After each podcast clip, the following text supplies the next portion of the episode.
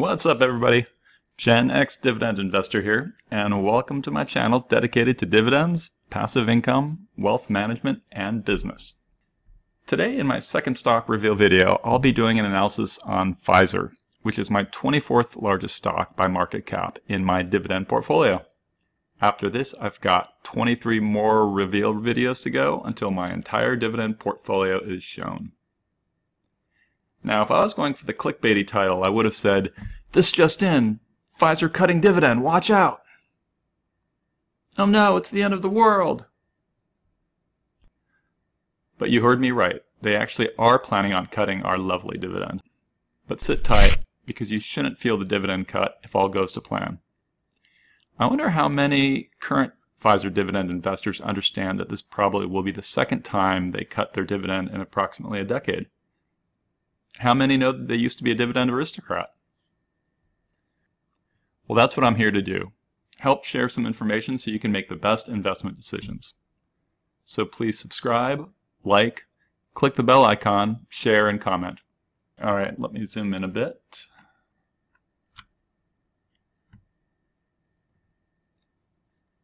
I called this a copy of my Google Portfolio spreadsheet uh, because in it I've deleted the first 23 rows that are normally there so I can just display my 24th and 25th positions by market value, i.e. this video about Pfizer and my Disney video.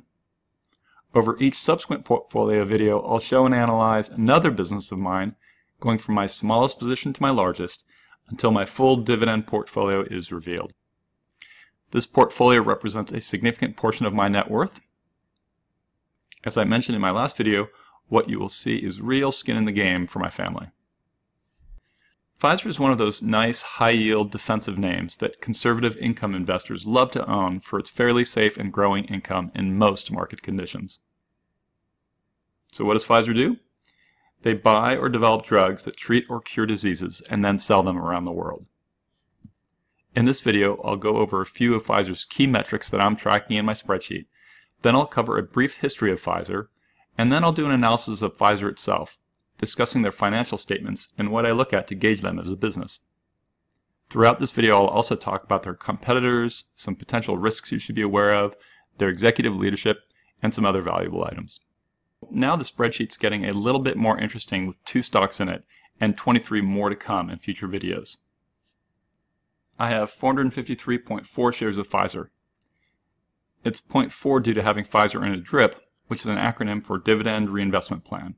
That just means that when a dividend is paid out, I've defaulted my broker to buy more shares of Pfizer rather than just leave that dividend cash in my brokerage.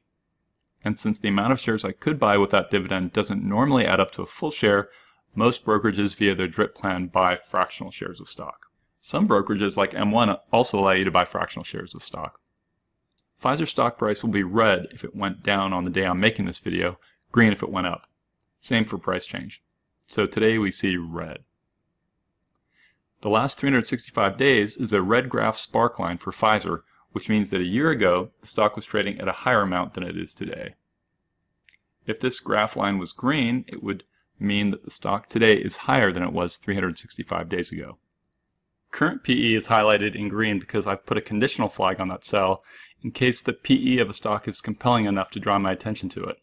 I've made each stock have its own unique compelling PE level to check against to optimize when I think it is potentially worth investing in it. The regular PE ratio is its current stock price over its earnings per share. The forward PE ratio is a current stock price over its predicted earnings per share. Why is PE important? Well, it is a quick way you can do a simple check to determine the market value of a stock as compared to the company's earnings. A high PE could mean that a stock's price is too high relative to earnings and possibly overvalued. So it's an indicator that it's not a good time to buy the stock because it's too pricey. Conversely, a low PE might indicate that the current stock price is low relative to earnings. So an indicator that maybe it is a good time to evaluate and then buy the stock. It's helpful to look at its PE relative to competitors and understand the sector or industry a company is in, because each sector has its own PE levels they tend to operate in. And then even within a sector, there are PEs that like companies can be gauged against. Usually you will find that companies in stable and mature industries that have moderate growth potential have lower PE ratios than companies in young, fast-growing industries. So when an investor is comparing PE ratios from two companies as potential investments, it is important to compare companies from the same industry and with similar business characteristics. Here is some PE data I pulled from GuruFocus. Pfizer is in the healthcare sector, which has an average PE of 25.4, but that's for all of healthcare. The pharmaceutical subsector within healthcare has a lower PE average. Now let's look at some of Pfizer's competitor PEs. Some of these are hard to compare Pfizer against. Like J&J does a lot more than pharma, but I still include it. Why do I list both trailing PE, usually just called PE, and forward PE? Well, it is interesting to see what story each metric might be telling. Sometimes the trailing PE and forward PE are similar. Other times they're different. If they are materially different, then dig into it to determine why. If a company is quickly growing, then the forward PE could be much higher than the trailing PE. If it sells a business unit or does some sort of massive restructuring, forward earnings could temporarily nosedive. Okay, next is DDM. DDM stands for Dividend Discount Model, a method of valuing a company's stock price based on the theory that its stock is worth the sum of all of its future dividend payments, discounted back to their present value. In other words, it is used to value stocks based on net present value of the future dividends. I don't put too much weight on a stock's DDM, but I think it is still interesting to see how it compares to other metrics, such as the free cash flow method of calculating a stock's intrinsic value, as well as looking at simpler things such as PE. In this case, it shows that Pfizer isn't quite a buy. Next is portfolio allocation, or the percent of the portfolio by market value that the stock takes up. You can see in the pie chart below that with only two of, of my 25 stocks currently listed in it, right here, that the graph is just starting to get more interesting. Now we see that healthcare, aka Pfizer, takes up slightly over half the overall portfolio value of the two stocks I list, and Disney, aka entertainment, takes up the rest. Of course, once I list all my 25 stocks, then the pie chart will be much more useful to see if I'm potentially overweight or underweight in different sectors. As I previously mentioned, I have a conditional on annual dividend to tell me when it changes. Green if it goes up, or red if they cut their dividend. So if it went up to 2, it would go green. If for some reason they cut it down to 1, it would go red. It's a handy automated way to tell when they check their dividend without me realizing it. Today we see that Pfizer's annual dividend is $1.44, which is dynamically pulled from NASDAQ.com. It pays out quarterly, which means they will pay you 36 cents per share for every Pfizer share you own per quarter, regardless if the stock price goes up or down. An easy place to check how often a company pays their dividends is on streetinsider.com, or just go to Pfizer's investor relations site and see how their payment history has been. Let's go to Pfizer's site.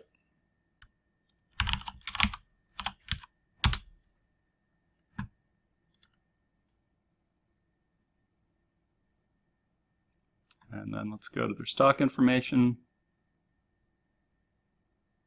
and dividend and split history. So if we look at the pay date, we see they paid in September 6-3, so they're paying quarterly, 36 cents right now. Okay, back to the spreadsheet. Then I have the dividend increase date, which is what month every year they tend to increase their dividend. You can see this when you look at their data on Street Insider.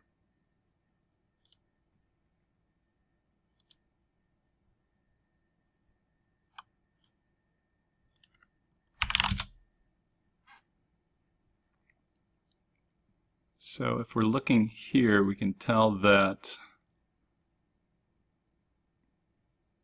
January 31st, they increased their dividend, February 1st, February 1st, February.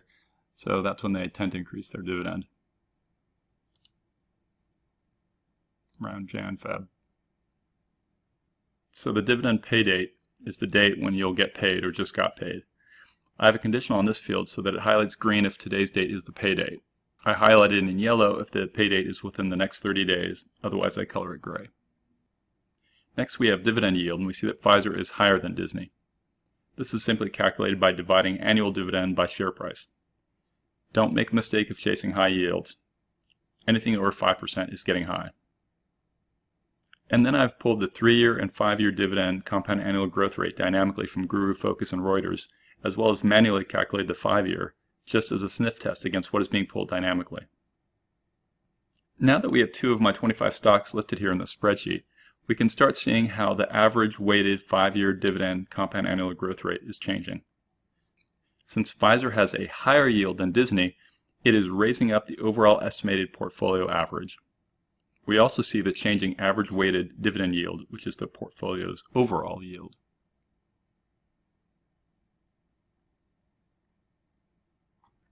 One interesting thing to do is to use a dividend income calculator using this data to see how your portfolio and dividend income would increase over time. Let's check out buyupside.com and use the dividend income calculator with and without dividend reinvestment. So let's put in that market value of 30,887 and then a starting yield of 2.77% and a average weighted five-year dividend compound annual growth rate of 11.01%.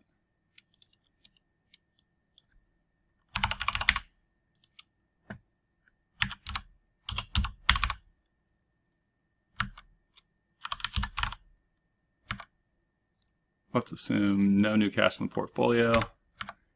Run this for 40 years.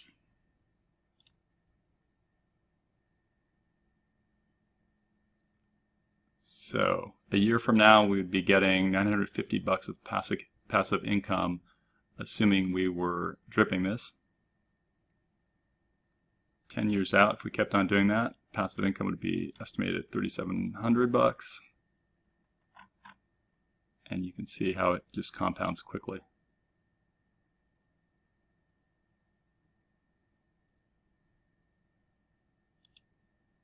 Okay, back to the spreadsheet.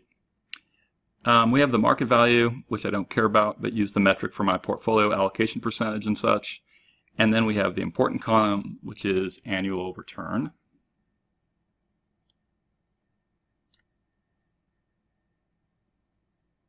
Combined, these two stocks are dripping $855 a year.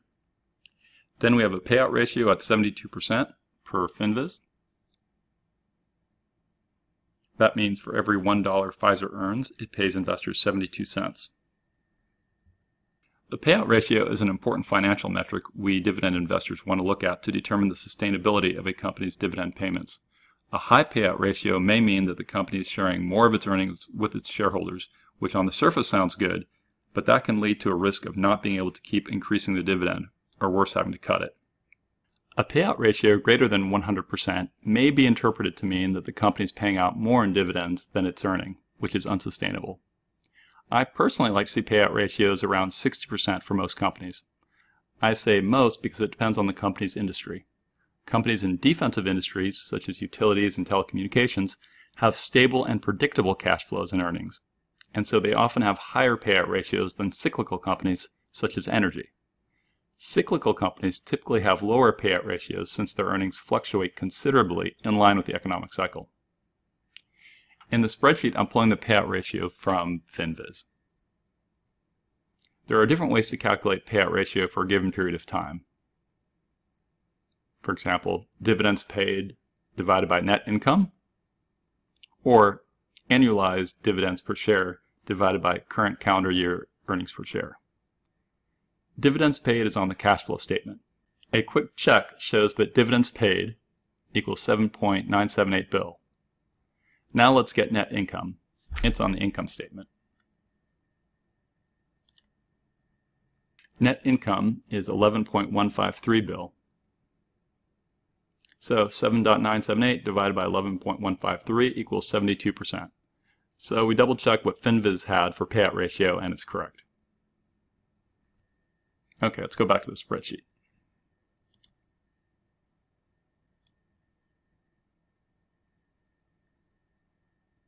Okay, the next five fields of dividend history information are obviously very important to us.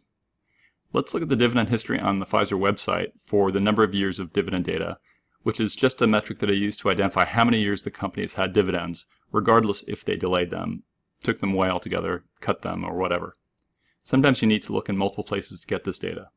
Usually good brokers have good tools for this. Ideally, I'd like to see a company that has been paying dividends for over 20 years.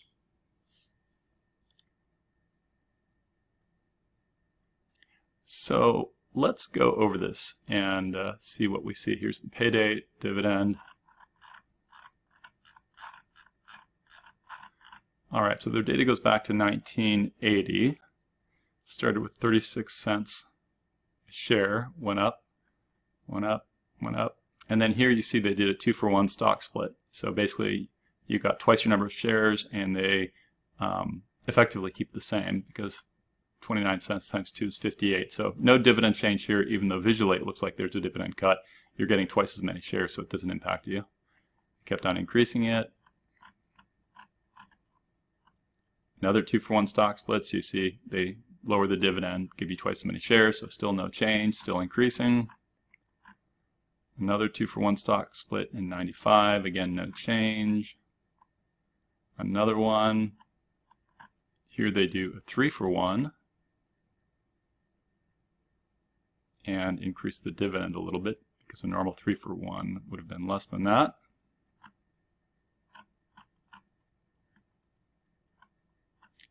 And then this is interesting because we see that they lowered it in 2009 from 32 cents to 16 cents, but it wasn't a split. So that usually means a dividend cut. So let's dig into that and see if we can figure it out.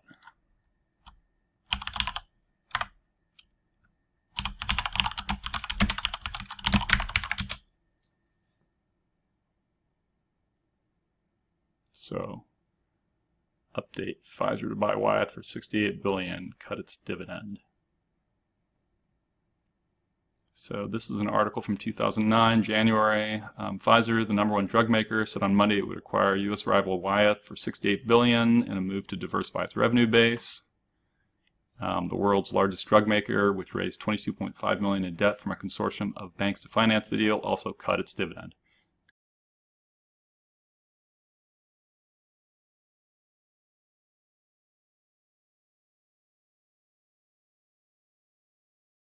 Number of years with dividend increases is where I try to go back to the beginning of when the company started giving dividends to see how many years they increased their dividend payment. Ideally, I'd like to see this to be over 20 years. Next is dividend cuts. This is where I'd like to see zero, and we just found that they did indeed cut their dividend uh, about 10 years ago. Generally speaking, a company that has cut their dividend is something I tend not to invest in, but you need to dig into the data to find out why it was cut, and the reason might convince you that it was okay this cut they did is, is a strike in my book against Pfizer. Did you know that Pfizer used to be a dividend aristocrat until 2010?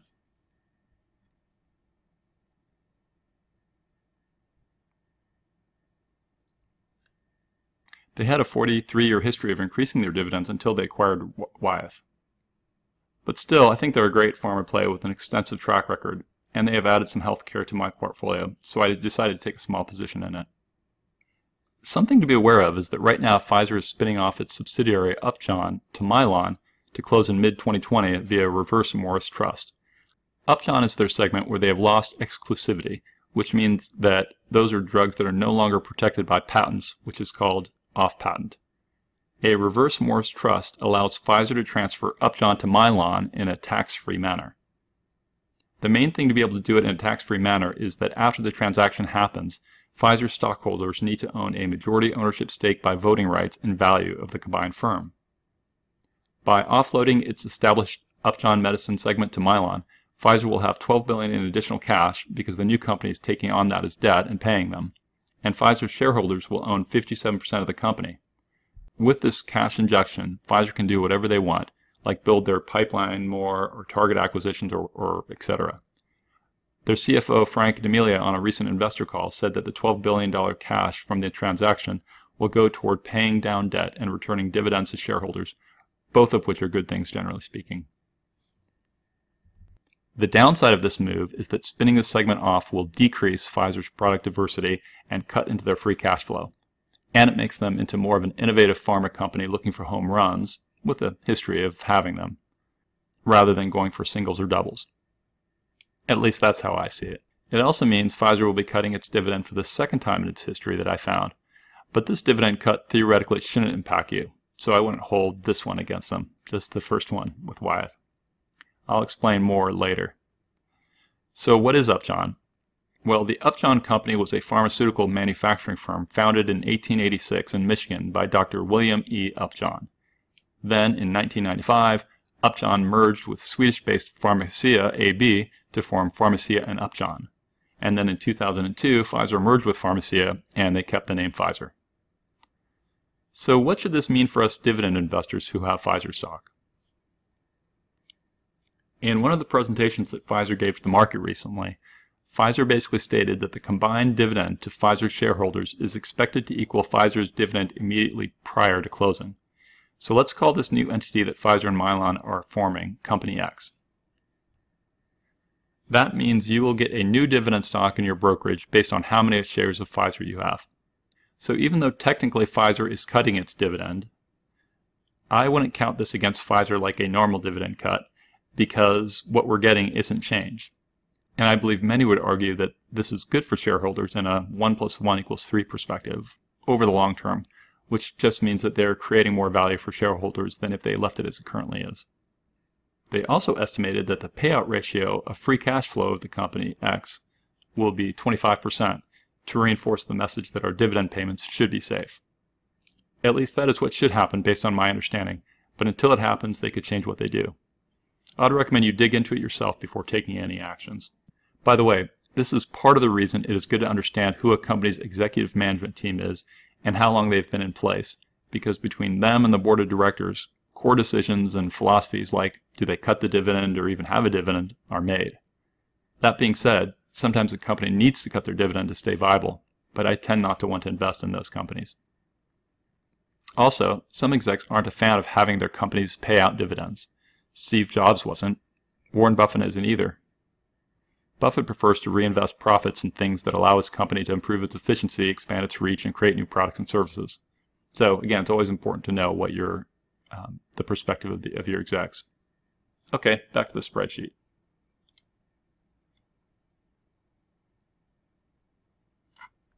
Next, we come to average weighted years of increasing dividends, so I can calculate my portfolio's weighted average for how many years of increasing dividends my stocks have had. Then I added in an aristocrat field that is dynamically filled in for stocks that have been raising their dividends for the previous 25 or more consecutive years. Then I list what the beta for the company is. Let me elaborate on beta and risk for a moment.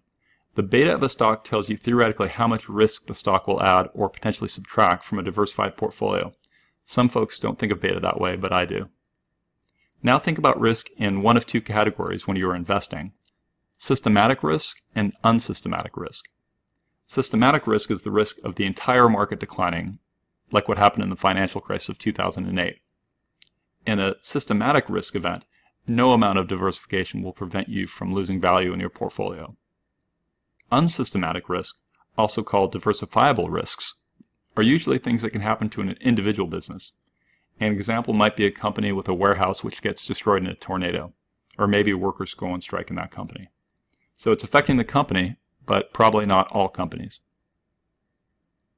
So what about the actual beta number? Well, a beta of 1 means that a stock's price is strongly correlated with the market. That means it has systematic risk, like all stocks, but the beta calculation can't detect any unsystematic risk. So adding a stock with a beta of 1 to your portfolio doesn't add any risk to the portfolio, but it also doesn't increase the chances that your portfolio will yield excess return. If a stock has less than a 1 beta, it means that it is less volatile than the market, meaning your portfolio is less risky with the stock included in it than without it. A beta larger than 1 means that the stock is more volatile than the market. So a beta of 1.3 means that the stock is 30% more volatile than the market, which means adding it to your portfolio will increase its risk, but also give you a greater chance of return. So at this stage of my investing, I tend to favor low volatility. So I like to see low betas in my dividend stocks. In general, stocks like utilities are less than 1, energy companies are around 1, and tech companies are higher than 1. So the average weighted beta total tells me what the portfolio's average weighted beta is. Then I list market cap and average weighted market cap, and the rest of the fields are just for use in various fields in the spreadsheet.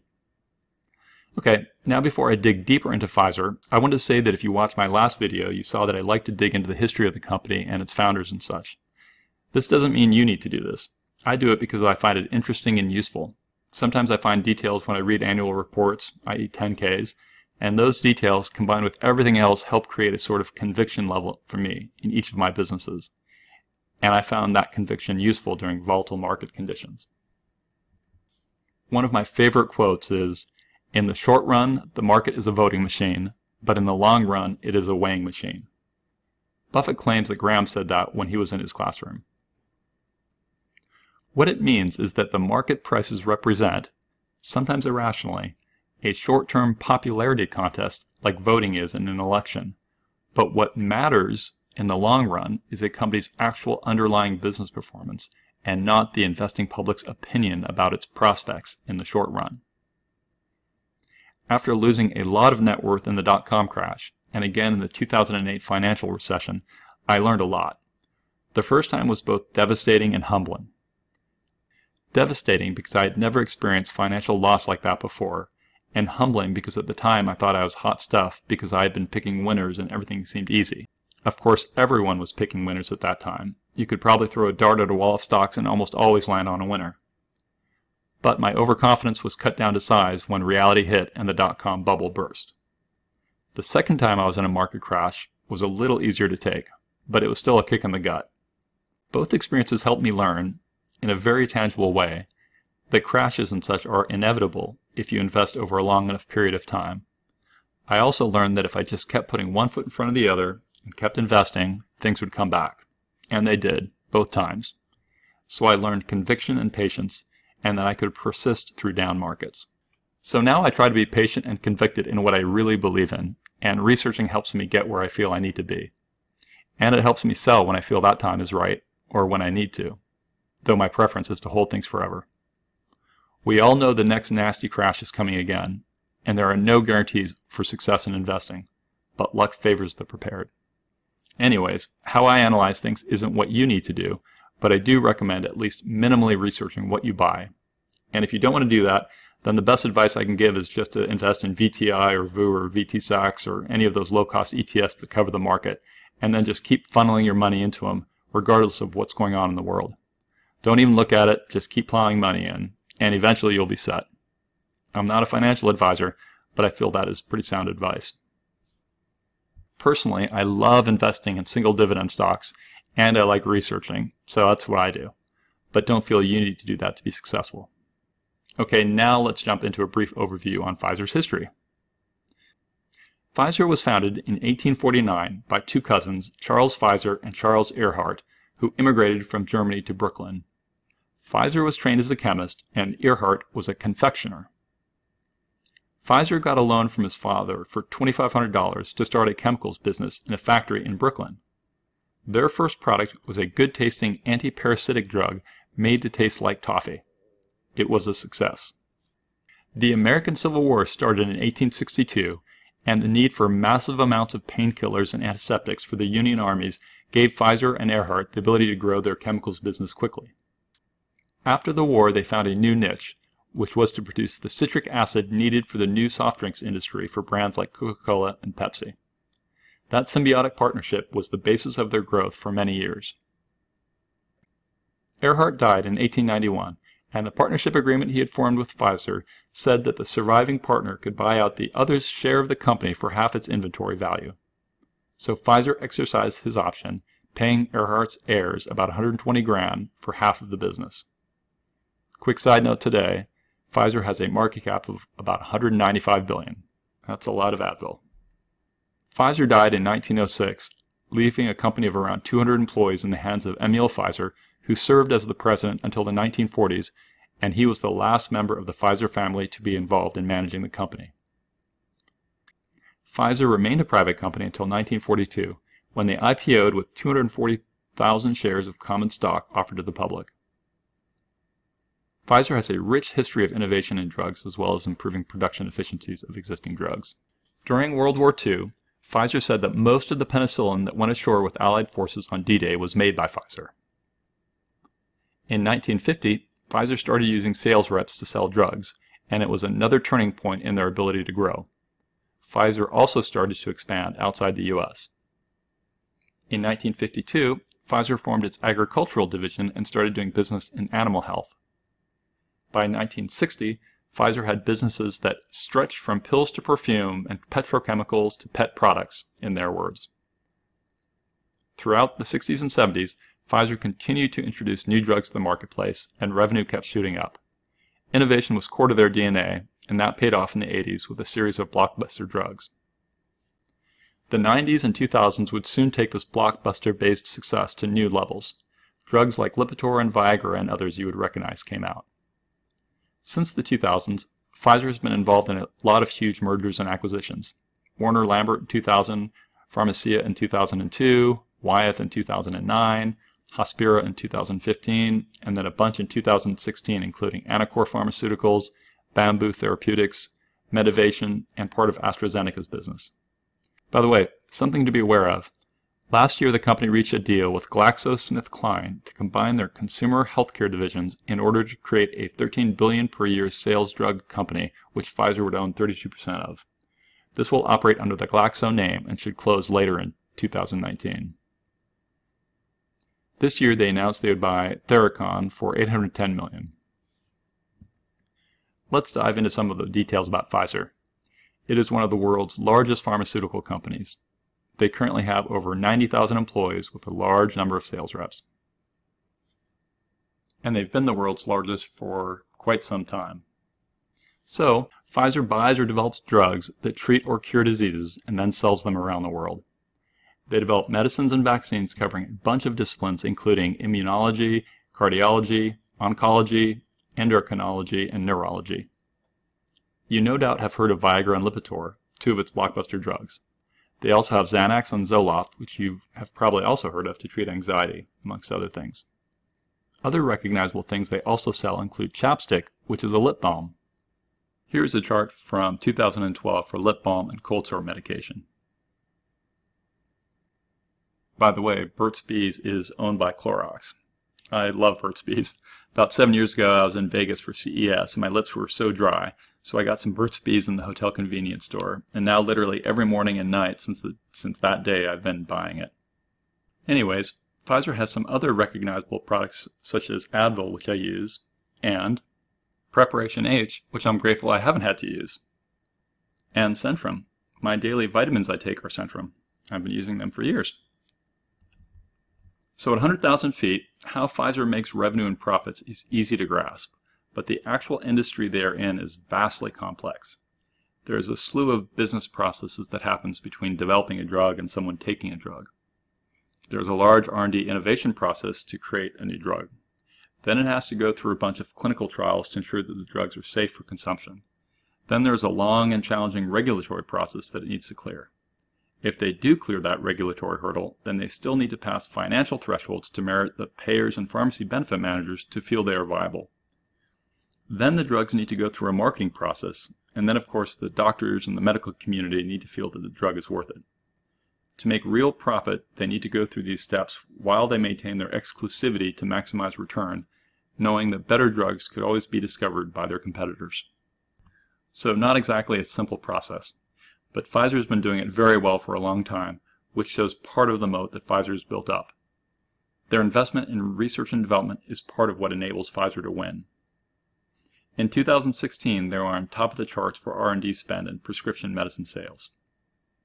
And if you look at the top pharma products by sales worldwide in 2018, you can see Pfizer has four of the top 15 in Eliquis, Enbrel, Prevnar, and Lyrica, which combines for more than any other company on the list. Pfizer has around a $200 billion market cap, which puts it as the 33rd largest company in the world, according to Forbes. But how many big pharma companies are even in the top 100?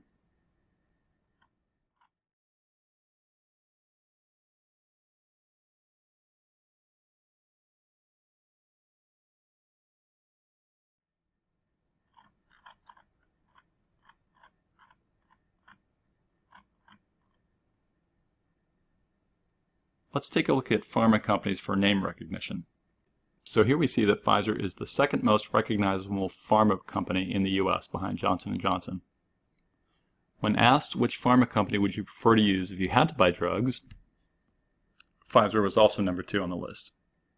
For my dividend investing, I wanted to calculate the yield on cost for Pfizer over different time periods to see when it would really pay off, assuming its previous trends held into the future. So I'm using a manual five-year dividend compound annual growth rate from the last five years, and I'm assuming we see similar growth going forward. So Pfizer looks nice for a conservative blue chip at an almost 4% yield on cost. Its five-year yield on cost, assuming they follow previous trends, looks okay at about 5.5%. And then from 10 years on out, the yield on cost is okay relative to other dividend stocks out there. So to put this another way, if you need some income right now, you might want to start evaluating Pfizer. So let's look at some of the internals of Pfizer. In 2016, Pfizer had commercial operations that were broken into two segments, Pfizer Innovative Health, called IH, and Pfizer Essential Health, EH. In 2019, they managed their commercial operations through a new structure of three businesses, Biopharma, Upjohn, and Consumer Healthcare, which is their over-the-counter business. That business is being combined with GlaxoSmithKline, which Pfizer will then own 32% of. We already talked about how Upjohn is planned for change, so they are getting laser focused on biopharma and putting mechanisms in place to get revenue from other areas that they won't directly be managing. IH was focused on developing and commercializing medicines and vaccines to improve lives, as well as products for consumer healthcare. This is where Eliquis, Chantix, Lyrica, at least in the US and Japan and certain other markets, and Prevnar 13 were included.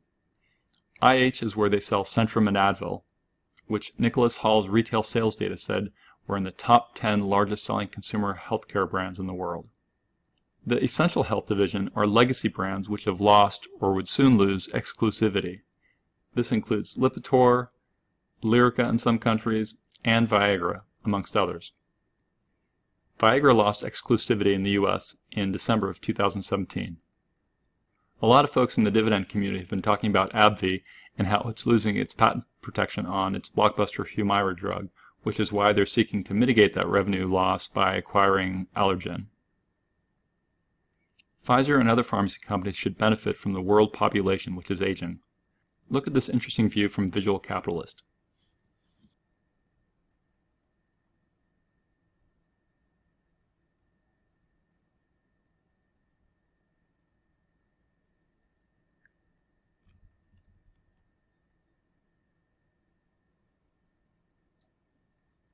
Pfizer's strategic focus on biopharma will allow them to capitalize on some megatrends like the aging population.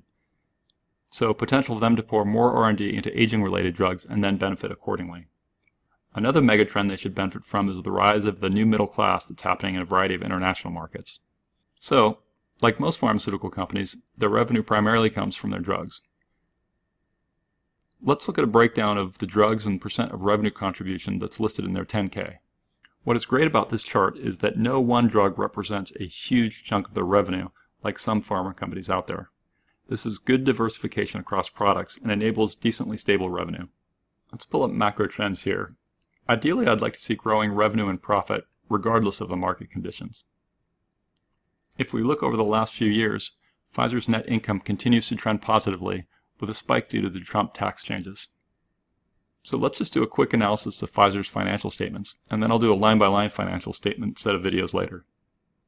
For a more in-depth analysis, we should be looking at a lot more trends, ratios, comparing to other competitors, the market, etc. The income statement is about profit and loss.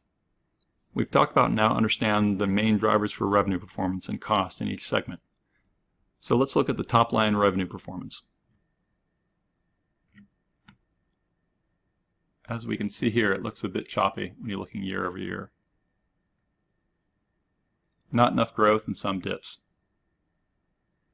Let's look at the bottom line, aka profit.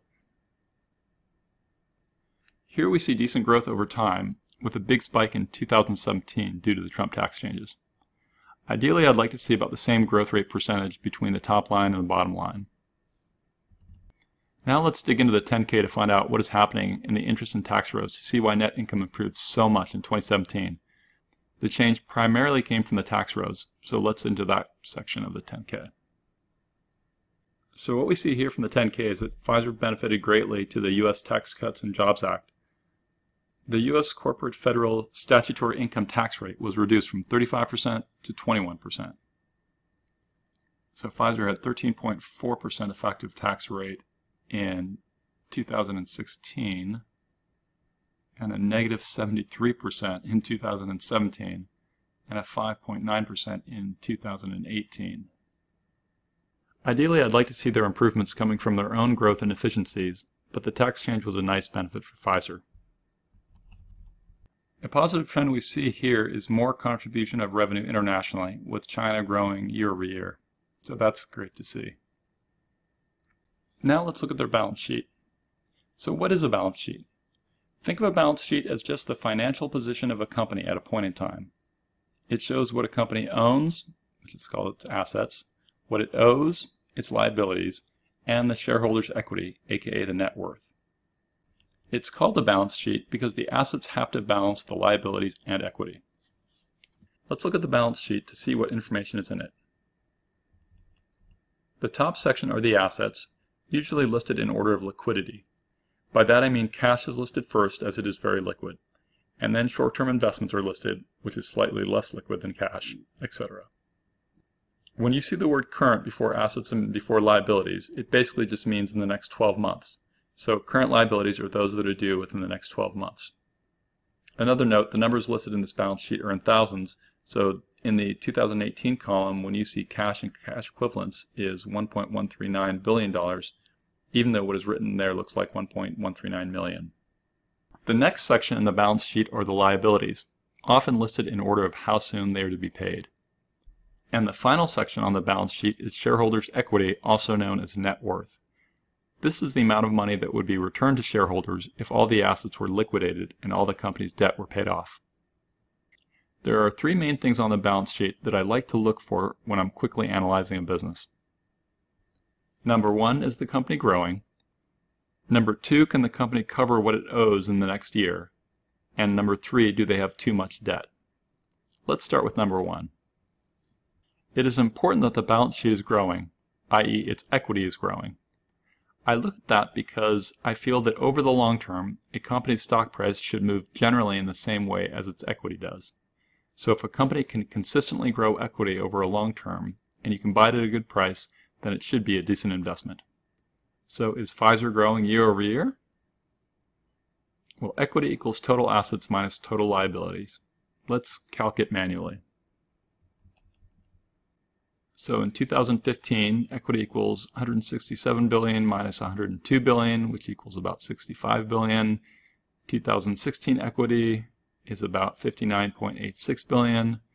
2017 equity was 71.6 billion and 2018 equity is about 63.7 billion. So no, we don't see Pfizer growing every year. By the way, you could also choose to do things like use a modified total assets and subtract goodwill and intangibles or whatever, if you felt that that modified metric was more appropriate for the company and sector you were evaluating. Ideally, I'd love to see 10% equity growth each year. Even better would be seeing that growth rate percentage increase year over year. But for a solid, mature, large cap, that is very challenging. Why else do I want to see that growth? Well, if they are increasing their equity over time, then it means they are retaining their profits to buy good assets and or pay down debt. The number two item I like to look at on the balance sheet is if the company can cover its short-term debt obligations i.e. how easily can the company pay from existing assets for its ongoing expenses, things like payroll or capital equipment. A way to get a gauge on that is for us to calculate the current ratio, which is a liquidity ratio that measures whether a company has enough resources to meet its short-term obligations. So current ratio equals current assets divided by current liabilities. 2018's current ratio is 49.9 billion divided by 31.3 billion, which equals 1.6. So Pfizer's current ratio of 1.6 indicates an adequate degree of liquidity with $1.60 of current assets available to cover every $1 of current liabilities. A ratio higher than 1 indicates that a company will have a high chance of being able to pay off its shorter term debt, whereas a ratio of less than 1 indicates that a company may not be able to pay off its short term debt. Ideally, I'd like to see a current ratio between 1.5 and 3, so we are good here. Ratios that are extremely high might suggest that a company is hoarding assets that aren't strictly necessary, so worth digging more into. Number three, let's figure out if Pfizer has taken on too much debt. The debt to equity ratio offers a way for us to gauge whether a business has taken on too much debt. So debt to equity equals total liabilities divided by equity. So in 2018, total assets of 159.4 billion equals 99.6 billion plus 59.75 billion. That means 2018 equity was 52.8 billion and 2018 liabilities are 45.766 billion. So debt to equity equals 99.664 divided by 59.758 equals 1.66. Higher debt to equity ratios tend to indicate a company or stock with higher risk to shareholders. It means that a company has been aggressive in financing its growth with debt. But if it's too low, it's a sign that your company is over relying on equity to finance your business, which can be costly and inefficient. 1 to 1.5 is generally what, what I look for. So 1.66 is a bit high there. So overall, their financials are mediocre. I'd like to see less debt and more top line growth. We want to find out if the company is bringing in real cash, which is good, or if it is generating cash by borrowing money or selling pieces of its business. So we want to figure out the free cash flow number, or what Warren Buffett calls the owner earnings. The number we calculate represents what the cash flow that is available to all stakeholders of the business before it is divided up to the debt holders or equity holders. Free cash flow signals a company's ability to pay down debt, pay dividends, buy back stock, and facilitate the growth of the business. So owner's earnings equals free cash flow, which equals the cash flow from operating activities minus capex, or the net change in property, plant, and equipment. This is money the company can use to build the company faster. It's the money the company can give to its owners. So we find the net operating cash flow and subtract capex. So in 2018, we had 15.827 minus 2.042, which equals 13.78 billion. In 2017, we have 14.85 billion, and 2016 we have 14.37 billion. High or rising free cash flow is often a sign of a healthy company that is doing well. Finally, let's calculate return on assets. ROA measures how efficiently a company can squeeze profit from its assets. ROA equals net income divided by total assets. ROAs over 5% are generally what we're looking for. The higher the ROA, the higher the asset efficiency. So 2018 ROA equals 11.153 divided by 159.422, which equals 7%, which is good. In 2017, the ROA is 12.4%, and in 2016, the ROA is 4.2, which is a little bit low. So let's move from their financials and talk about their leadership. The average tenure of the Pfizer management team I evaluated is about 17 years, which is excellent. You can generally gain some confidence in the company if you think their performance has been decent and the management team remains the same. I did a Google check on some key execs and didn't find anything that was disconcerting. I do this because execs move from company to company and sometimes a bad one gets in. There are examples of execs who have done fraudulent activities in one company only to get hired by another company. While companies perform due diligence, I still like to check. Pfizer got a new CEO as of January 1, 2019, Dr. Albert Bourla, who was previously their COO. He succeeded Ian Read, who was their CEO and chairman of the board. We have to dig into Read's performance at Pfizer over the last decade, since Bourla has only been CEO for eight months. Read was chairman of the board since 2010 and had been with the company for around 40 years. During those 40 years, he worked through a bunch of leadership positions in different parts of the company, both domestically and internationally. So he really knew the ins and outs of the org. He was a key driver in many of their mergers and acquisitions, including that of Medivation and Hospira. He was also a key influencer in their decision to spin off Zoetis, which is a Latin word which means pertaining to life, which is their animal health division. Ian Read took Zoetis public in 2013 and had the largest IPO of a U.S. company since Facebook IPO'd in 2012. Pfizer used most of the money through the IPO to pay off their existing debt. While he was CEO, he had 30 FDA approvals, a shareholder return of 250%, and outperformed the S&P 500. He had over 120 billion direct return of capital to shareholders, which I love to see. He built up a big drug pipeline with dozens of approvals through 2022, with many potential blockbusters on their hands. He also increased their dividends from 80 cents to $1.36, which was a 70% increase in 10 years. And he led Pfizer to donate hundreds of millions of doses of Zithromax to tackle the leading cause of infectious blindness in the world, called trachoma. And because of that, the number of people at risk of blindness has been reduced from more than 300 million in 2010 to about half of that now. Read had some failures as well. He attempted the two biggest pharma deals in history when he went after AstraZeneca and Allergan, only to be resisted by them and regulators. And then the acquisition of Hospira in 2015 never had the business split that was thought would happen, and some folks feel that $14 billion purchase of Medivation was too pricey given the outcomes. As you can see, Ian had a hard time increasing revenue consistently through his tenure, but to be fair, Pfizer was losing some key exclusivity on certain drugs. A key way to gauge a CEO is to see how he moved the stock for the company. And in this chart you can see that over his tenure, he lagged the S&P 500, but he did have some good results overall. Now let's talk about Dr. Bourla, their new CEO. He has more than 25 years of experience with Pfizer and has held a number of senior positions across a range of areas during his tenure. He led Pfizer's IH business, where he increased revenues and profitability.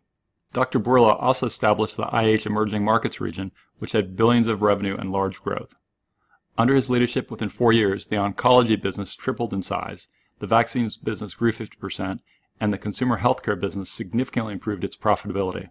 So this is a guy who knows the ins and outs of how things work at Pfizer, and he delivered great results, so the board rewarded him with the CEO role. Next to Dr. Bourla is Frank D'Amelio, who's been Pfizer's CFO and head of operations. He's been at Pfizer for about a decade and has a history of holding top positions at other large companies. Another area you should research when you want to invest in a company is knowing what controversies they might be involved with now or in the past, as well as what risks they face now. In 2009, Pfizer was levied a $2.3 billion fine for illegal off-the-shelf marketing of Bextra. Off-shelf drugs also known as over-the-counter drugs, are drugs that don't require a doctor's prescription and thus can be bought directly from supermarkets and convenience stores. In 2012, Pfizer was fined for bribing government officials in Europe to encourage hospitals to use their drugs. In some countries, they bribed doctors with cash to prescribe their drugs. Pfizer admitted that between 1997 and 2006, it paid more than 2 million of bribes to government officials in Bulgaria, Croatia, Kazakhstan, and Russia. Pfizer also admitted that it made more than 7 million in profits as a result of those bribes. In 2018, Pfizer was convicted in federal court of violating the RICO racketeering laws and had to pay out 141 million for off-shelf marketing of its gabapentin drug. In terms of risks, there's a few of them to be aware of. So I think the overall healthcare industry is at risk right now, especially based on whichever political party is in power. This could mean facing changing regulatory risk or something even more impactful to Pfizer. There is significant pressure to provide healthcare for lower costs in some markets, and this evolving landscape could negatively impact them. The disparity in pharma pricing around the world could also impact their U.S. bottom line. Trump has called for a variety of solutions, but so far nothing has changed. This could impact the entire industry depending on which direction it goes. As you can see here, the prices have been going up on certain pharmaceuticals, which could also be at risk based on how political winds are blowing. So here you can see the huge disparity that exists for Viagra. In the US, you'd pay $58 for a pill, whereas in India, you only pay $4.44. So I guess it is hard to compete with India. There is a risk with having a new CEO, but I think that has been mitigated given his long track record at Pfizer. There is risk in the Upjohn separation because they could lose product diversity will have less free cash flow, and now they become more of a pharma company that is focusing more on home runs based on innovation coming into their pipeline.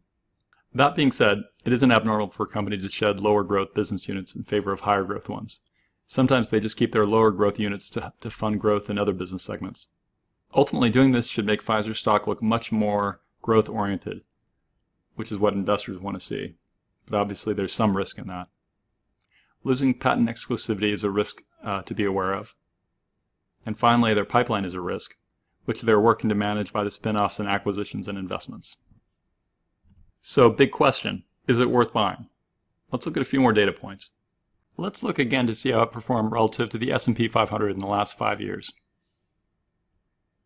So it was doing okay at keeping up with the S&P 500 until a few weeks ago. And if we look at how it has performed year to date, so we see that Pfizer stock has lost about 20% in 2019, though that is less of a loss than much of the pharma sector. One question we should ask ourselves is why is Pfizer doing all these reorgs and these acquisitions and spinoffs? Well, the changes they are making is so they can become more focused on development of blockbuster drugs, which should reward their stock at a higher multiple due to their increased profitability. By spinning off some divisions, their new base of revenue will now be at a lower amount, so it'll be easier for them to have and maintain a higher revenue growth percentage going forward. Pfizer estimates they will have cost synergies of at least 1 billion annually by 2023 due to the Upjohn deal, which means better operational efficiencies. The unfortunate news is that tends to mean layoffs for some people, which really sucks for those that are impacted. My heart goes out to any of them. They are doing Upjohn to position themselves for faster potential growth going forward, which should then reward the shareholders accordingly. So should we buy it, given everything we've learned? Well, you need to make your own decisions on this, but for me the price is getting more compelling to strongly consider it. I'd like to see it drop a bit more, but with everything I know about it, it isn't a bad value to get in at, knowing there is some risk involved. That being said, I think there's some better deals out there that align more to what I'm looking for right now given my entire portfolio, so I'm not adding cash to my existing Pfizer position, but I'm definitely still dripping into it and will watch it closely. But that is why investing is so nuanced.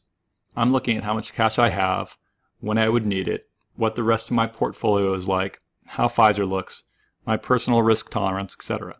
That's why I can't give you recommendations on if you should buy it or not, I can merely say what I'm doing and suggest that you need to make your own decisions based on your financial state, your potential financial state, and your research into the companies you might want to invest in, combined with your risk tolerance.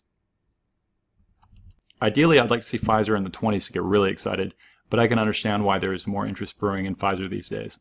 That being said, if a family member of mine had a large amount of cash sitting on the sidelines that they wanted to invest and they didn't have a portfolio, then I would recommend Pfizer be part of the overall portfolio as a smaller position, and then cost averaging in over the next few months would probably be the path I would take, even though studies have been done in the past show that dumping all your cash in at once usually yields the best long-term returns. But with the approximate decade-long bull run we've had, I don't think it's a bad idea to make your moves over time. Financial advisor, and these videos are for entertainment, inspiration, and educational purposes only.